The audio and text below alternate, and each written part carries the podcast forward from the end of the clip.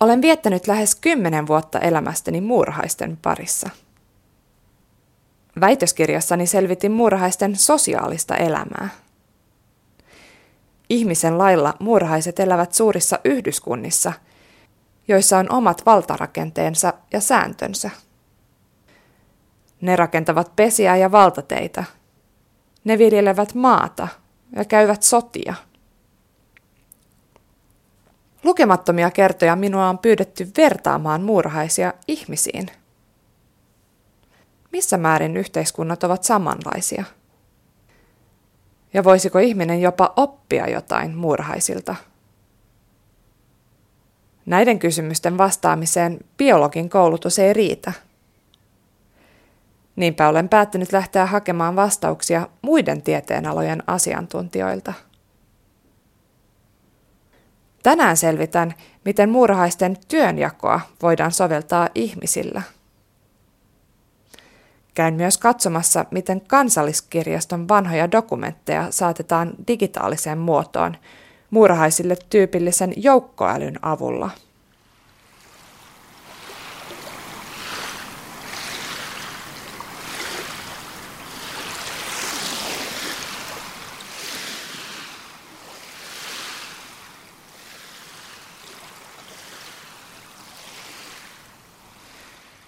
Tutkijanura on jättänyt minulle tiettyjä hassuja taitoja.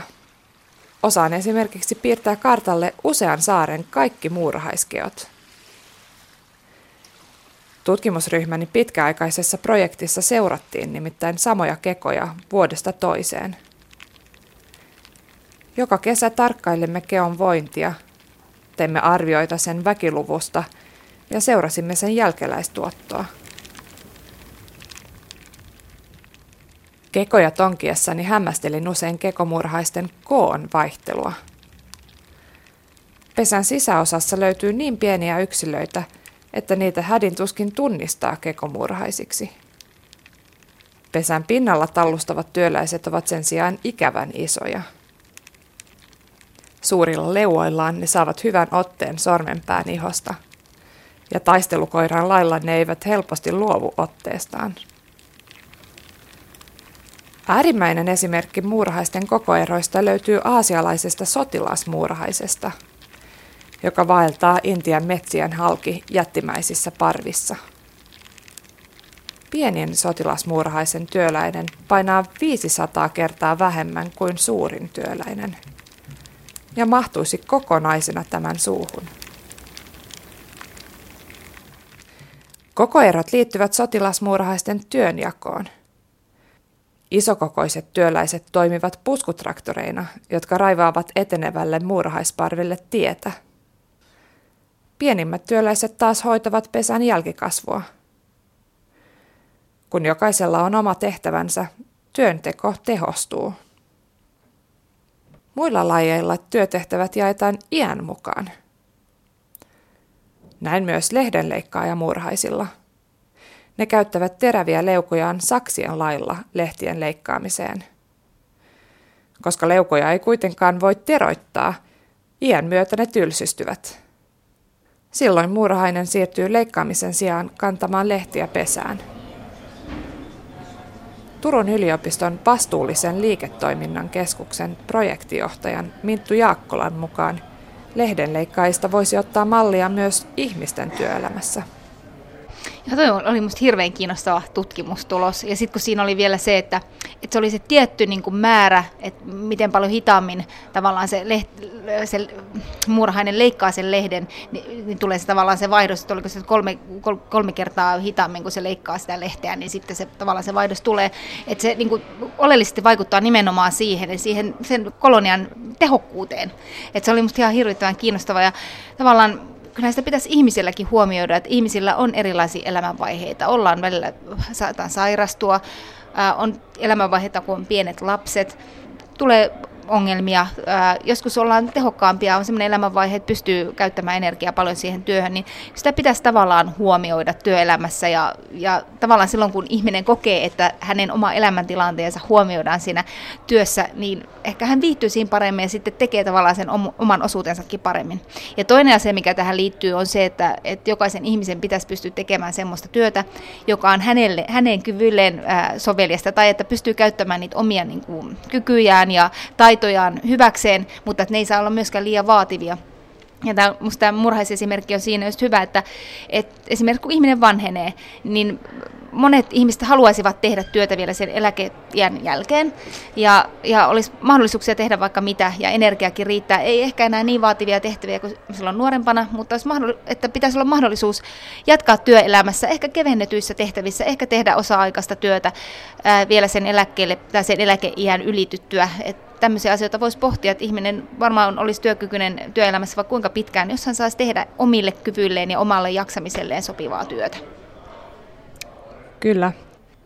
Toisaalta muurahaisilla joskus työjako perustuu siihen, että muurahaisilla on eri kynnykset eri asioiden tekemiseen. Eli jos pesään tarvitaan ruokaa, niin tietyillä muurahaisilla on kyky huomata tämä hyvin aikaisessa vaiheessa ja sitten nämä muurahaiset lähtee pesästä ja hakee ruokaa. Ja sitten jos sitä ruokaa tulee hyvä määrä sinne pesään, niin muut työläiset eivät ollenkaan reagoi tähän tilanteeseen. Toisaalta, jos, jos tätä ruoan puutetta on enemmän ja enemmän, niin sitten yhä useampi muurahainen lähtee siihen ruo- ruoanhakuun. Voisiko ihminen oppia jotain tästä esimerkistä? Joo, Toi on tosiaan kiinnostava se, että voisiko organisaatiossakin olla sillä tavalla joustavat tavallaan ne roolit, että, että ihminen voisi niin kuin oman työuransa tai työvuoden aikanakin tehdä vähän muuttaa tehtäviä sen mukaan, mikä tavallaan on tarve. Paljonhan puhutaan siitä, että asiantuntijuutta arvostetaan nykyään työelämässä enemmän ja enemmän, että on oman alansa ekspertti.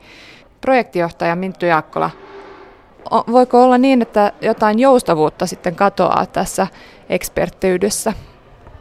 Joo, ihan varmasti. Ja nykymaailmassa rupeaa olemaan niin paljon isoja haasteita, varsin kestävään kehitykseen liittyviä haasteita, jossa tarvitaan ihmisiä, jotka pystyy näkemään generalistisesti näitä asioita.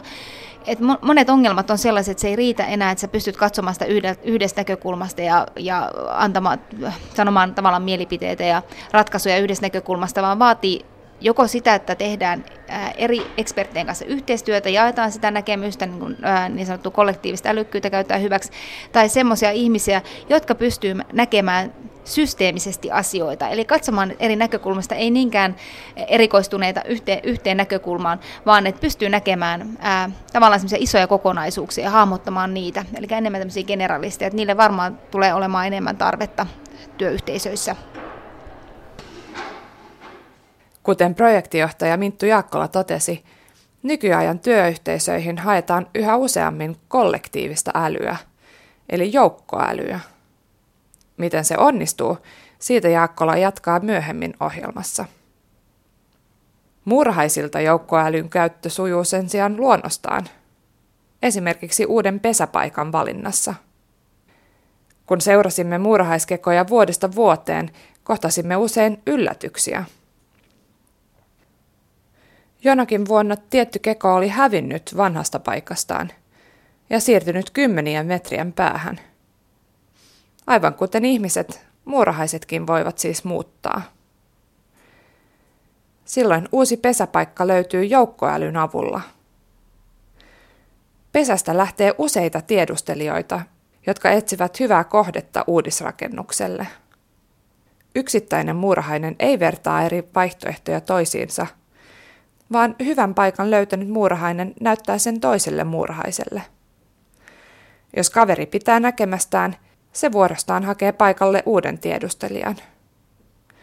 Kun kokoon on kerääntynyt tarpeeksi muurahaisia, ne ryhtyvät muuttotoimiin ja siirtävät pesän valittuun kohteeseen. Joukon viisautta käytetään hyväksi myös ihmisillä – Tuttu esimerkki tulee Haluatko miljonääriksi TV-ohjelmasta. Siellä pelaaja saa karsia vastausvaihtoehtoja kysymällä yleisön mielipidettä. Yleensä yleisö on oikeassa. Ihmisjoukon veikkauksia käytetään hyväksi myös kansalliskirjaston vanhojen kirjojen ja lehtien siirtämisessä digitaaliseen muotoon. Digitalkoot-projektissa kansalliskirjaston materiaaleja tulkitaan joukkoälyn avulla. Projektia suunnitelleen Mikrotask Oyn hallituksen puheenjohtaja Ville Miettinen kertoo.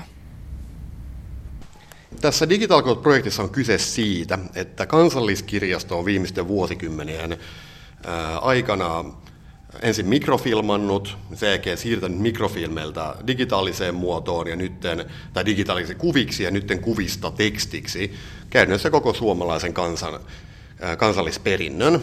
Ja se, miten tekstiä siirre, muunnetaan kuvista myös haettavaan muotoon, niin siihen käytetään niin sanottuja optical character recognition, eli tekstin tunnistus.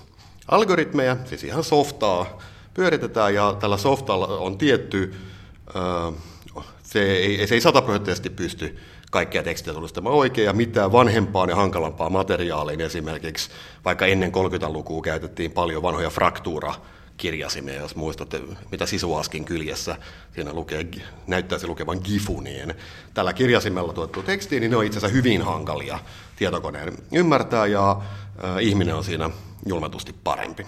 Ja... Projektin verkkosivuilla näkyy semmoinen vanha teksti, missä näkyy se, millä, miten tämä konenäkö tulkitsee näin, tämän tekstin. Voisitko lukea vähän sitä tekstiä?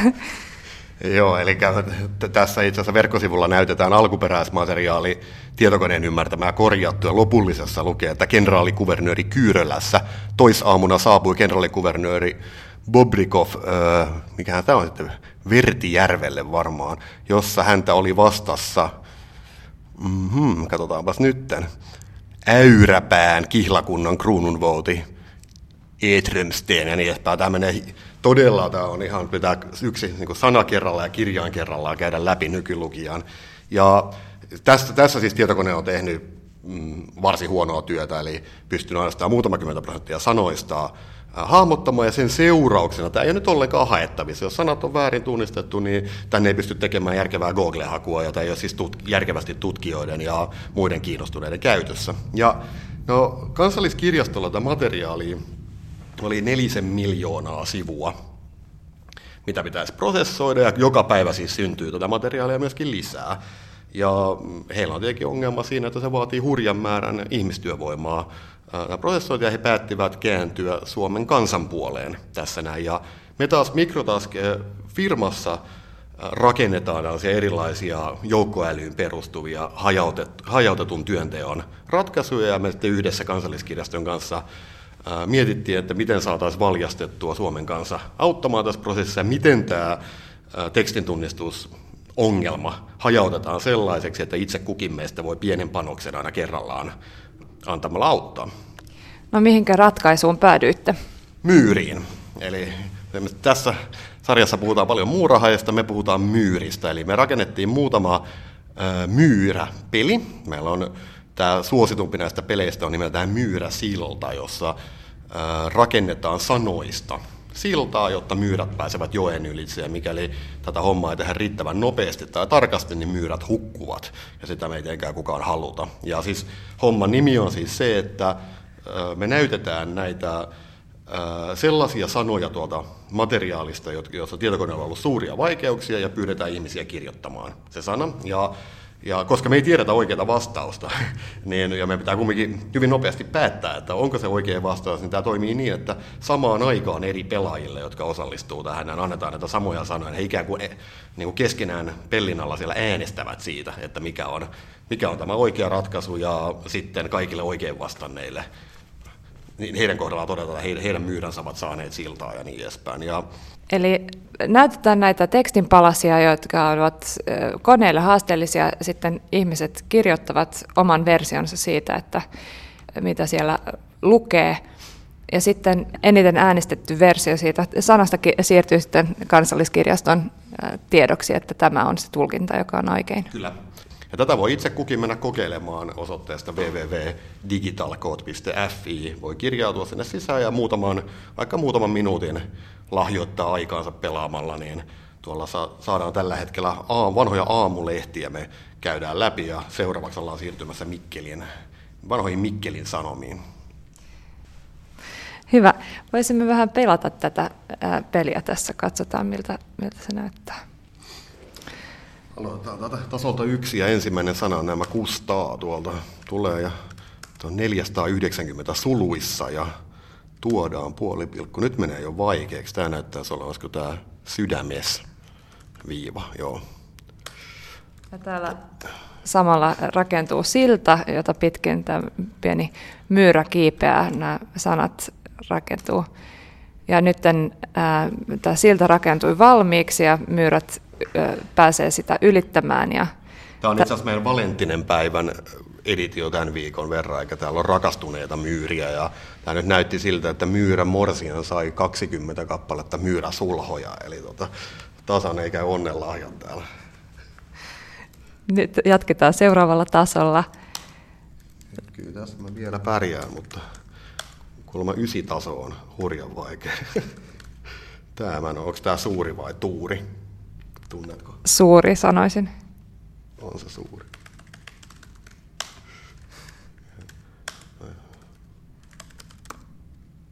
Tehdään tuonne nyt vähän moka. Katsotaan, että miten käy. Sieltä varmaan jossakin vaiheessa tunnistuu. Aap! Ah, nyt kirjoitettiin väärä sana siihen tarkoituksella ja se romahtaa sieltä sillasta pois ja, ja Myrjän käy hassusti. Eli tässä oli nyt kyse, kyse siitä, että se sana on aiemmin, muut pelaajat ovat tunnistaneet sen suuri sanaksi, mutta me kirjoitettiin jotain muuta, niin se ei hyväksynyt sitä, sitä se peli. Aivan, ja nyt myyrät joutuvat tuonne jokeen ja tästä seuraa kamaluuksia. Eli tota, ellei mä nyt kerkeä täydentämään tätä siltaa, niin tämä joukko myyriä vaeltaa jokeen ja sen jälkeen peli päättyy ja joudutaan aloittamaan alusta.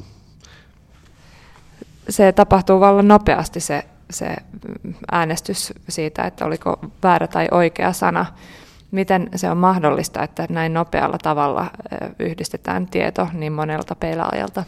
Tämä siis perustuu siihen, että tuolla on koko ajan jatkuvasti paljon pelaajia. Tuolla on kymmeniä pelaajia, joka niin kuin samanaikaisesti pelaamassa tuota peliä joka hetki. Niin tota, ja he, heidän kaikki tietonsa sitten, aina kun he ovat sanan kirjoittaneet, se lähtee sitten serverille ja siellä yhdistetään. Pilvessä tapahtuu kaikki tämä näin. Niin. Kyllä. Tässä saimme noin 4000 pistettä. Mä näen, että parhaat tämän päivän pelaajat ovat... Marianne T. on 1, mitä, miljoona 200 000 pistettä. Että jonkun verran tässä joutuisi takomaan. Että ja kyllä me ollaan vähän katteltu tuolla noita tilastoja ja sitä, että kuinka paljon ahkerimmat on tuolla vääntäneet, niin olikohan kahdeksan ja puoli tuntia näytti olevan tuolla joku äskettäin veivannut. Ja me mitataan siis vain ja ainoastaan tätä niin kuin aktiivista aikaa, eli me ei mitata näitä taukoja näiden tasojen välissä tai muuta, vaan sitä ihan kirjoitusaikaa, niin arvostamme suuresti. Me avattiin tämä palvelu 8. päivä helmikuuta ja ensimmäisen viikon aikana meillä oli 13 000 vapaaehtoista tuolla käymässä. He lahjoittivat yhteensä 60 000 minuuttia aikaansa Suomen kansallisperinnön digitoimiseksi ja suorittivat siis tänä aikana 1,2 miljoonaa mikrotyötehtävää.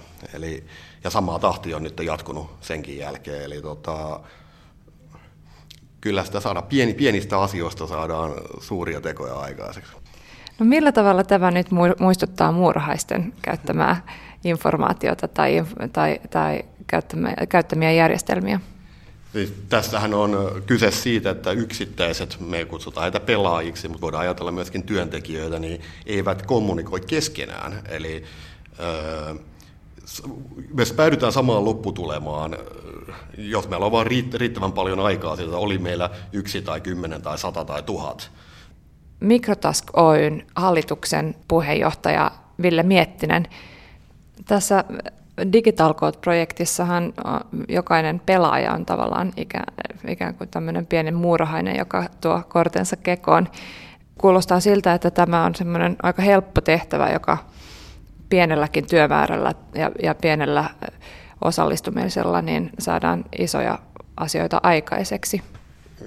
Nimenomaan, ja yllättävän monimutkaisiakin prosesseja ja bisnesprosesseja saadaan hajotettua tällaisiksi hyvin mm, selkeästi määritellyiksi pieniksi työtehtäviksi. Me kutsutaan näitä mikrotaskeiksi tai mikrotehtäviksi, ja niiden määritelmä on se, että niillä on hyvin yksinkertainen ja selkeä syöte, ja, ja vastaus on joko valinta, että valitset kolmesta asiasta jotakin tai kirjoitat pienen tekstinpätkän tai muuta niin, että me voidaan ristiin vertailla niitä. Ja tämä mahdollistaa tällaisen prosessin täydellisen automaattisen laadunvalvonnan, eli ihmisiä ei tarvita enää sitten erikseen vatvomaan näitä ja käymään läpi näitä tuloksia, vaan me voidaan luottaa siitä, että työtä tehneet ovat sen automaattisesti saaneet keskenään hoidettua. Ja näitähän on muita aika jänniä, samankaltaisia hajautettuja hankkeita, joista tunnetuin on varmaan Wikipedia, johon itse kukin tässä voi osallistua ja vaikka yhden lauseen sanakirjaan, tai siis tietosanakirjaan käydä kirjoittamassa tai käydä korjaamassa yksittäisen sanan kirjoitusmuodon tai muuta. Ja siinä on, myös, siinä on vähän samankaltainen tällainen kollektiivinen laadunvalvontaprosessi, jossa kaikki muutokset sitten joku muu käy tsekkaamassa. Ja, ja näin, näin saadaan, ilman että sitä on mitenkään erityisen keskitytysti johdettu, niin saadaan, ollaan päädytty maailman hienoimpaan tietosanakirjaan. Minkä, minkälaisia muita hankkeita Mikrotask Oy jakaa tämmöisiin pieniin tehtäviin?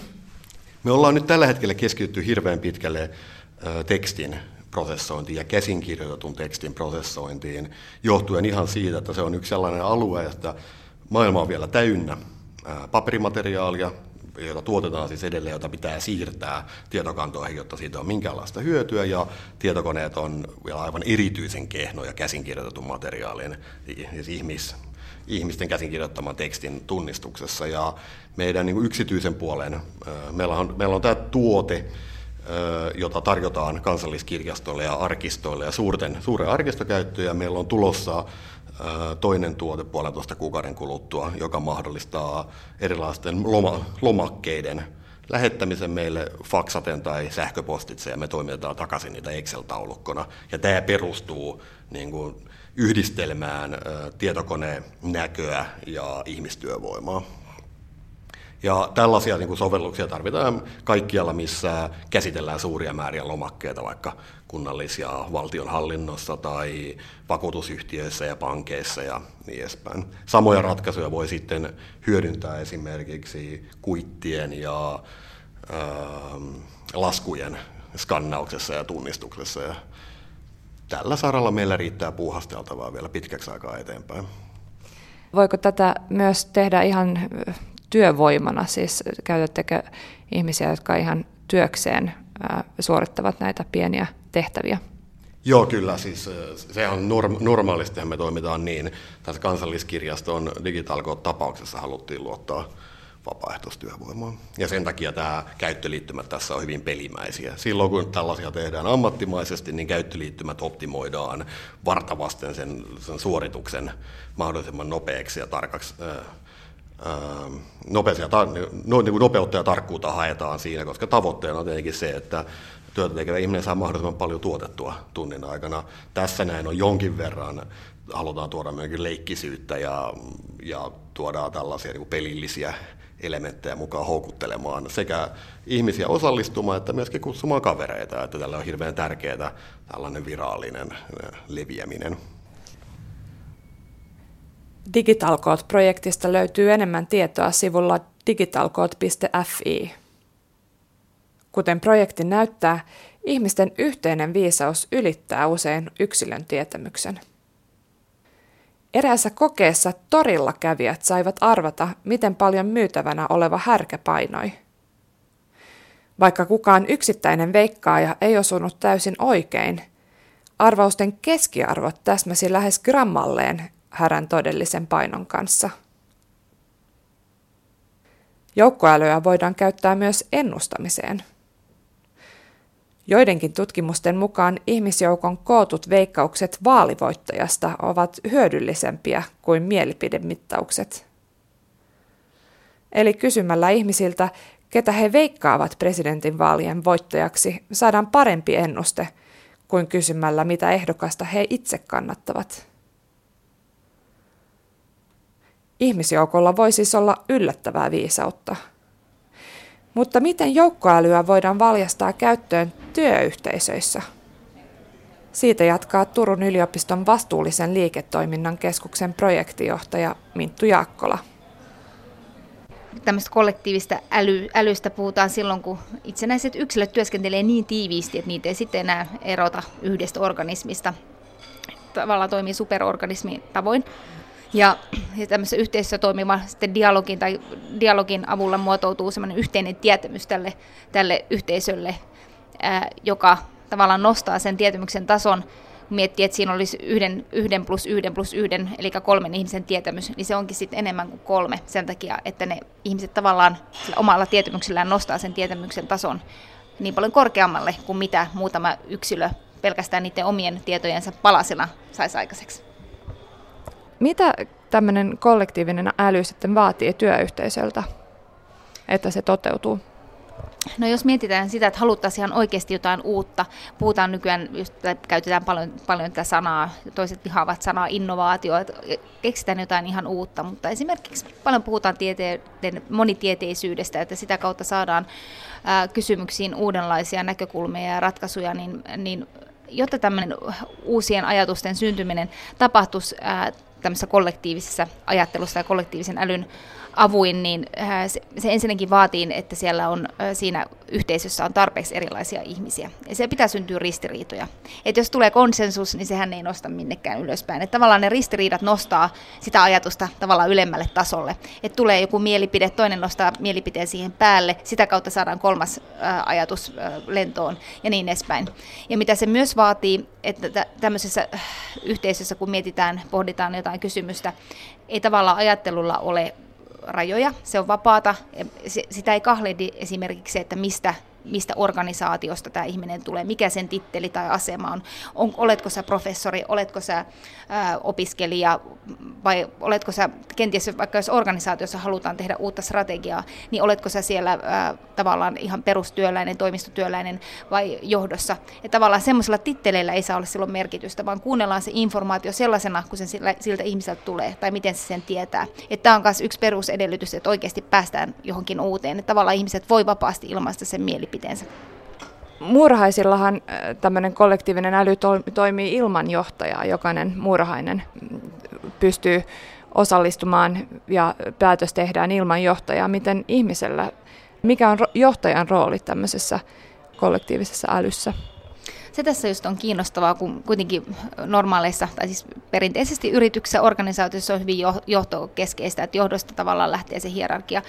Ja sitten kun puhutaan tästä kollektiivisesta älystä, niin siinä just ajatellaan, että kaikilla on oikeus tuoda siihen tavallaan sitä omaa näkemystään. Ja mikä on kiinnostavaa, sit kun miettii näitä sosiaalisia, vaikka just murhaisia, niin siellä ei ole sitä tavallaan sellaista johtoa, joka johtaa sitä, että se tavallaan toimii itse organisoituvasti. Mutta kyllä ihmisillä nähdään kuitenkin, että se vaatii jonkinnäköistä fasilitaattoria tämä porukka, mutta ei niinkään johtoa, vaan jotain, jotain henkilöä, joka kuljettaa sitä keskustelua eteenpäin. Eli, eli että jos tulee joku pattitilanne, niin joku ihminen ottaa tavallaan ohjat käsin ja vie sitä eteenpäin, mutta se ei tavallaan tarkoita sitä, että se saa niin kuin lyntätä tai määrätä sitä keskustelun eteenpäin menoa, mutta toimia sellaisena jonkinnäköisenä niin kuin eteenpäin viejänä. Ja toinen asia, mitä varmaan se tai vaatii myös että, että vaikka siellä vapaasti saa nämä kaikki ideat kukkia ja ajatukset lentää, niin niin sitten kun päädytään johonkin ratkaisuun, niin se ratkaisu pitää kuitenkin sit tavallaan kriittisesti ää, silmällä ja katsoa, että et, et mitä ollaan saatu aikaiseksi. Että tavallaan sitten ei enää voida olla niin lepsuja kuin tavallaan siinä ajatteluprosessissa. Eli se konsensus syntyy kuitenkin siinä loppuvaiheessa prosessia. Joo, näin, että kun saadaan tavallaan erilaisia, jos esimerkiksi joku haastava kysymys, että pitäisi löytää ratkaisu siihen, että tavallaan katsotaan niitä eri näkökulmia, eri ihmiset tuo siihen oman, oman tietämyksensä ja ymmärryksensä, ja sitten toivotaan, että sieltä löytyisi jonkinnäköisiä, ehkä muutama ratkaisu, kolme parasta vaihtoehtoa, ja sitten pitää kriittisesti pohtia, että mikä niistä oikeasti siinä tilanteessa olisi paras mahdollinen ratkaisu.